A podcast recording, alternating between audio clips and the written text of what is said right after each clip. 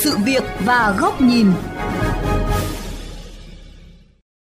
Thưa quý vị và các bạn, như VOV Giao thông đã đề cập, thì tình trạng điểm dừng xe buýt lọt thỏm giữa vòng vây của hàng quán xe cộ đã và đang diễn ra phổ biến tại Hà Nội. Tuy vậy, rất hiếm thông tin về các trường hợp bị xử lý, vi phạm diễn ra tràn lan đến mức một số người coi đó là chuyện bình thường.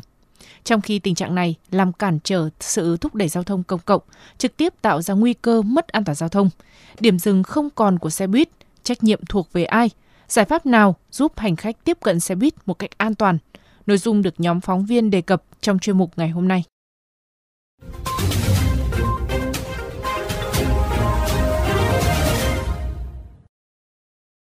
thỉnh thoảng tức là va chạm nhưng với mức độ là nhẹ tức là không mức độ là đâm văng người ta đi nhưng mà có chạm vào chân vào lưng người ta xong người ta phải bảo thôi đi bỏ qua những vấn đề này chứ tại vì xe máy cũng khuất tầm nhìn mà người khách đi đường cũng mất tầm nhìn mà điểm của xe buýt đón khách.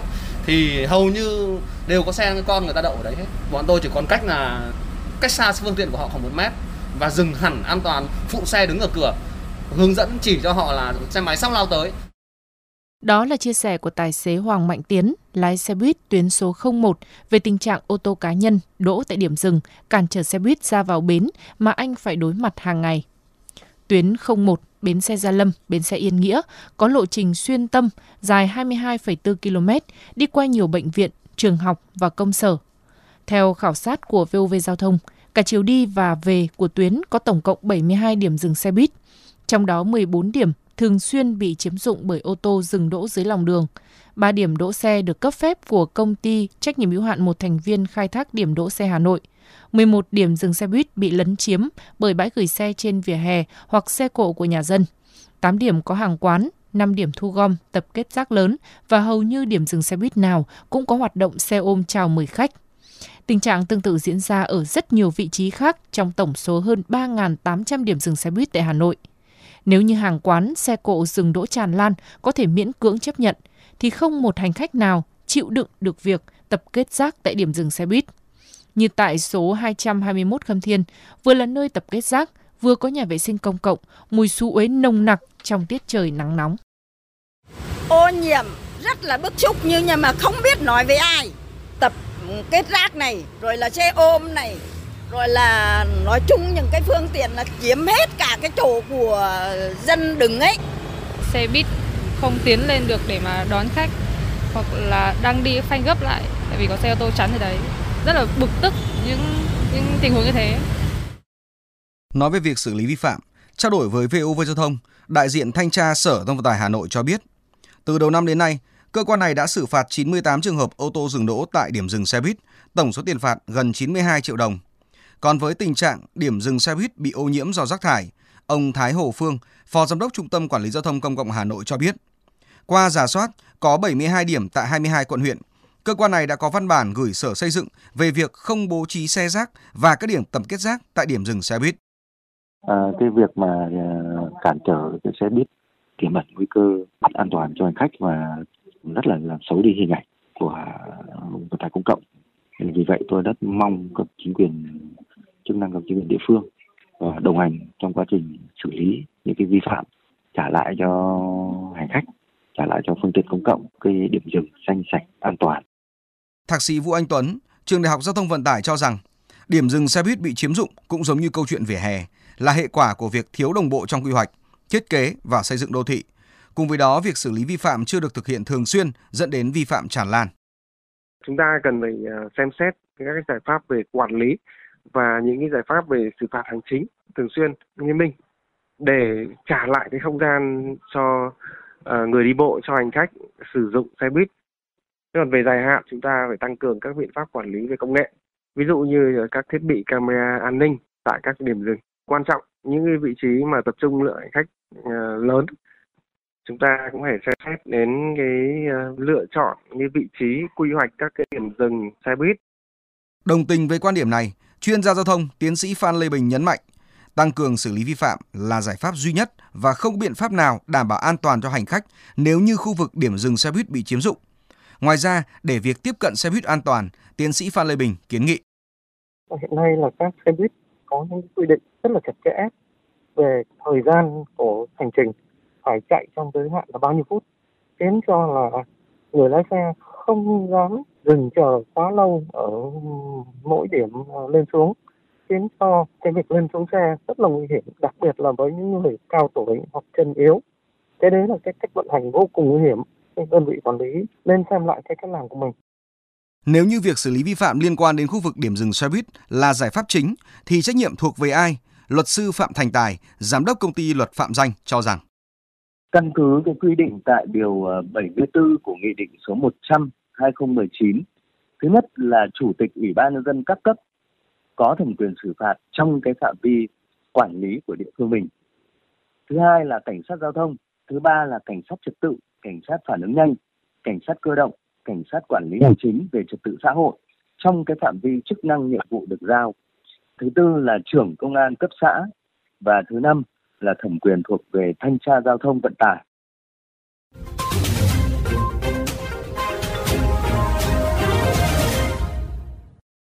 Thưa quý vị và các bạn, hiện chưa có thống kê đầy đủ về những vụ va chạm giữa xe buýt, hành khách với các phương tiện khác khi điểm dừng bị chiếm dụng, việc xe ra vào bến bị cản trở. Phần lớn va chạm hiện chỉ ở mức độ nhẹ.